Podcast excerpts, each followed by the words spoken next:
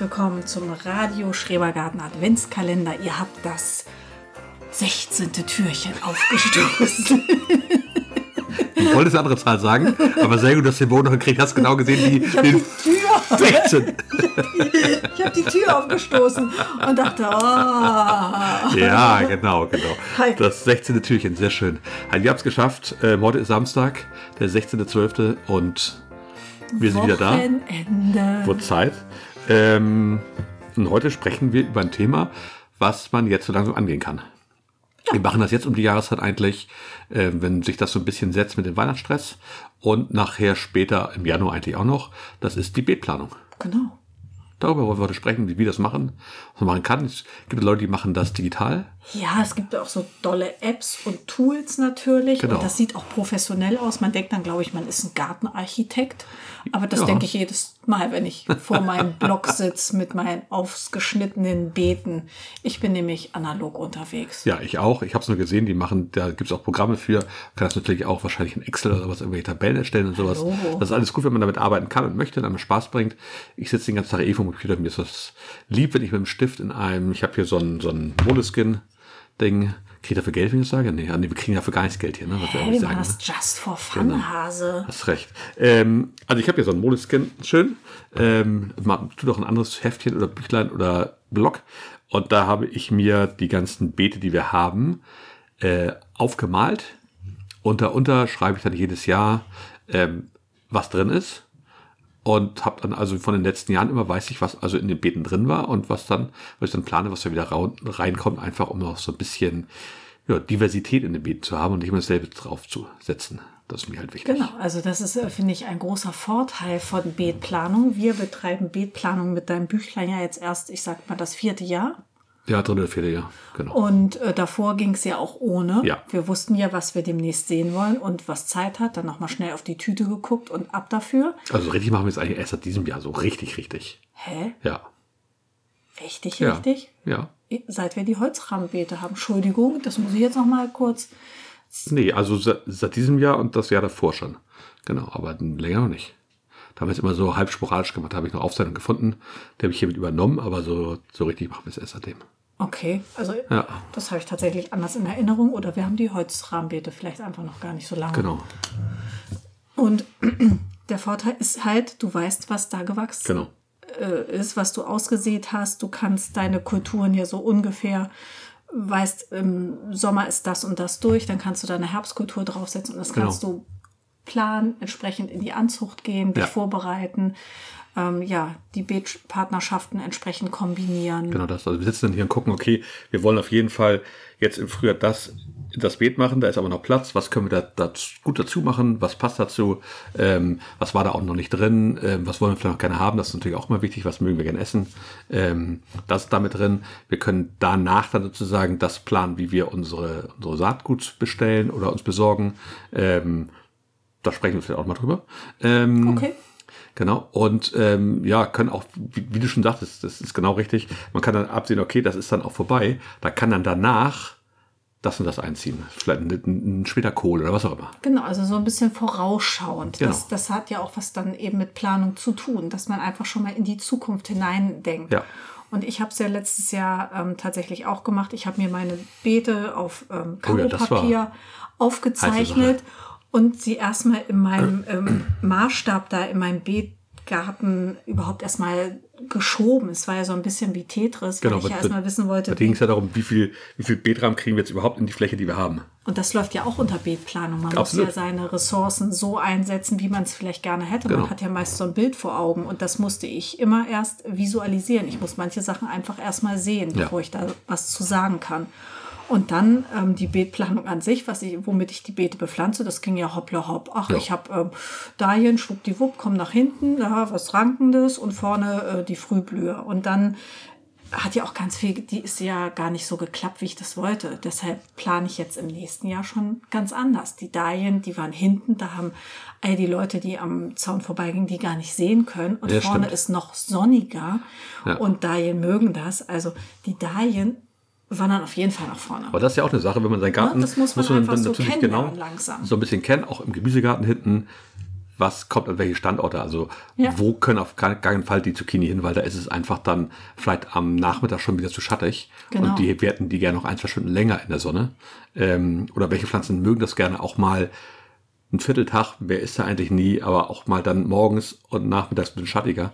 Ähm, wie, wie planen wir das? In welchen Höhen bauen wir? Also wenn wir Mais anpflanzen, wenn der direkt irgendwo steht, wo er nichts anderes beschatten kann, ist es auch, auch nicht so gut oder vielleicht besonders gut. Da muss man so ein bisschen den Garten auch kennen und wissen, wo sind vielleicht die Ecken und Genau, also es lohnt sich tatsächlich auch, in vielen Landstrichen hat es ja geschneit, auch bei so einem Wetter, Ja. jetzt wo es taut, mal in den Garten zu gehen und sich vielleicht die Standorte zu markieren oder wenigstens zu merken, äh, wo der Schnee zuerst weggetaut ist. Ja, genau, das sind nämlich ja. mit die sonnigsten Plätze und das ist ja, Äh, für Gärtner nicht unwesentlich, ähm, seine Standpunkte, äh, Standorte genau zuordnen zu können und die dann entsprechend auch zu nutzen und gewinnbringend ja eben zu bepflanzen. Ja, genau. Dann geht's ja auch bald schon, also wir fangen jetzt, sobald es im Januar, Februar frostfrei ist, fangen wir an, die ersten Beete vorzubereiten mit Bokashi. Also mit frischen Bokashi, nicht vererdeten, dass Ja. der dann noch vererden kann, sozusagen im Beet. Und da ist dann eben schon wichtig zu wissen, okay, wo sollen Starkzerrer hin? Wir machen für Zucchini und für Kürbisse extra Löcher, wo wir Bokashi einbringen. Wir machen im Tomatenhaus immer ein bisschen was. Also wo machen Ja, wir was und klar. wo ist es am Anfang vielleicht gar nicht notwendig, weil da packen wir Bohnen hin, die, die wollen das gar nicht haben. Ja. Und das halt auch dann Es immer ist einfach genau. eine Hilfe. Ne? Absolut. Also ich finde Absolut. für alles. Also für Genau. mal die Saatgutbox durchgucken, was haben wir hier noch, Ja. was, was hätten wir gern. Also die Eckdaten sind ja einfach wissen, was man pflanzen möchte, gucken, welche Fläche man hat, ähm, wie viel Zeit man auch hat, Genau. wie viel Zeit man investieren kann. Und ähm, ja, dann einfach ähm, ja, sich das wirklich aufschreiben. Ich finde, aufschreiben ist das A und O. Mit Genau. unserer Bildplanung haben wir original das nächste Level Auf, erreicht. wer schreibt, der bleibt. Ne? Schlauer Spruch. Ne? ja, aber es bringt ja auch so wahnsinnig viel Spaß. Also ich finde, jetzt so langsam sind alle so, die im Garten richtig gerockt haben, im Frühjahr und im Sommer und auch im Herbst jetzt, sind jetzt durch mit den meisten Sachen. Man kommt so ein bisschen zur Ruhe und hat jetzt aber langsam auch wieder Bock. Man hat Gartensehnsucht. Genau, ne? so, so, so langsam geht's los. Äh, ich habe meistens jetzt um die Jahreszeit so, so um Weihnachten rum und dann nachher im Januar so richtig Bock und dann, dann sind das so die ersten Sachen, dann kannst du schon so geil, das wird so, so cool, dann machen wir das auf jeden Fall. Und guck mal hier, wir haben noch diese Kohlsorte hier gefunden, die wollen wir mal anbauen. Oder, Ich oder dann sogar Buntstifte. genau, wir haben cooles, cooles Saatgut von irgendwo bekommen, das wollen wir auf jeden Fall ausprobieren, dann müssen wir gucken, wo bauen wir das noch mit ein. Ja, weißt du, was wir auf jeden Fall machen? na, Luffer. Luffergucke, genau, wo wir machen dieses Jahr. Hab ich Wo das mit das denen, die Saatgut. kommt ja auch auf jeden Fall ins Gewächshaus. Also Ja, muss. wie planen wir das Gewächshaus, die Planung, damit das auch rund um die Uhr eigentlich ähm, am Produzieren ist sozusagen. Und das ist einfach eine coole Sache. Und da lohnt sich einfach eine Beetplanung, das richtig zu machen. Und wir haben das ja auch schon mal in der Folge besprochen, glaube ich. Ne? Ja, ähm, die Folge 29 war das. 29, okay. Frisch geplant ist halb geerntet. Du weißt, es war, glaube ich, immer- musste so im Januar gewesen sein, wahrscheinlich letztes Jahr. Das ne? war so Februar, die irgendwie sowas. Zeit, ja. Genau, also da könnt ihr auf jeden Fall nochmal reinhören, wenn ihr möchtet. Ähm, da sprechen wir nochmal darüber. Das hat sich bei uns bisher nicht geändert. Ähm, natürlich sind wir da auch immer wieder fein, irgendwelche Sachen anzupassen, aber momentan ist es für uns ein ganz gutes Prinzip, das so manuell auch zu nicht, machen. warum und wir das sausen analog. lassen sollten. Nee, sausen lassen nicht, aber man kann ja vielleicht dann doch nochmal ein Programm entwickeln oder das irgendwie anders aufschreiben oder. Ähm, Aber für uns ist das genau so richtig. Manchmal, manchmal ein bisschen unübersichtlich, ein bisschen chaotisch, manchmal mit hin und her geblättere, aber Also für mich ich mach nicht. das. Ich finde das ein bisschen antiquiert vielleicht und andere würden sagen, so, pappalapapp, aber ich kann diese Beete halt dann immer im entsprechenden Maßstab auch bemalen. Dann weiß ich, Ja. da kommen die Tulpen hin, Genau. da kommt wieder Strandflieder und da habe ich so meine Vision. Ja, ich brauche mich nicht darum zu kümmern, ob mein Akku vom Handy, vom Laptop, vom was auch immer noch da ist. Ich habe mein Büchlein in meiner Du Tasche. sagst ja, wer schreibt, wer bleibt. Ne? Genau. Habe das zusätzlich noch natürlich, wie das so ist, man vergisst das Büchlein immer, habe ich mir das einmal alles abfotografiert Ich immer. weiß, das hat uns ein paar Genau. Mal den Arsch gerettet. Ja, Ne? das mache ich immer dann, bevor wir so, sozusagen losgeht, wird das einmal, wenn die Planung steht, wird die einmal abfotografiert im Handy und da auch ähm, mit so einem Häkchen versehen, dass ich das immer wieder gut finde, das Foto, und dann kann ich mir das immer nochmal angucken. Ist auch ganz gut. Bist halt ein cleverer Typ. Ja, Ne? hat man auch gelernt, aber wenn man plötzlich da steht und denkt so, ach, das Buch ist jetzt zu Hause, ne? das ist ja schlecht. Das war noch im Betram 3. Da wollte ich Ja. gerade wieder anfangen. Ja. Genau. Genau. Und dann steht man da. Ne? ja, wieder nach Hause oder Nächstes was Mal. anderes machen, genau. Super, ja, das ist eigentlich so. Gibt es Nachteile bei Bildplanung? Eigentlich nicht. Nachteile? Nachteil ist nur, dass man einfach Zeit gedanklich Nee. mit seinem Garten verbringt, das ja Also Nachteil. Nachteile nicht. Nö. Manchmal vergaloppiert man sich vielleicht, ne? Dass man, wenn man nicht. Aber eher nicht. Also eher macht man das, wenn man keine Beet- Beetplanung macht. Das kenne ich ja.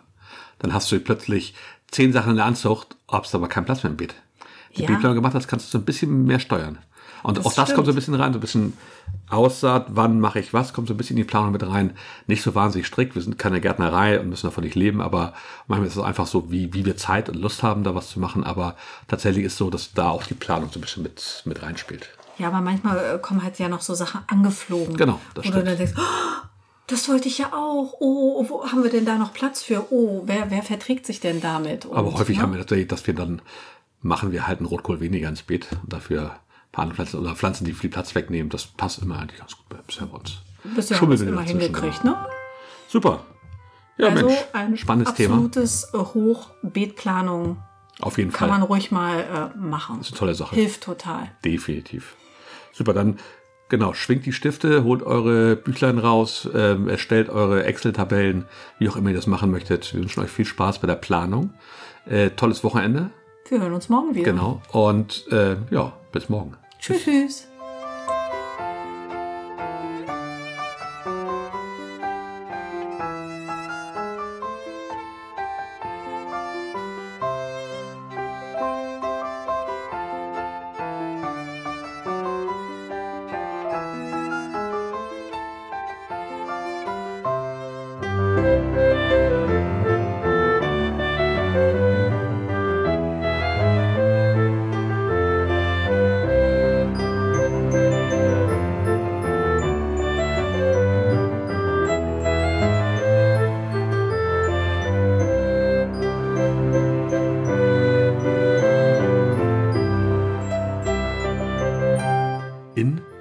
Outro sind von Kevin McCloud frei verfügbar auf incomtech.com.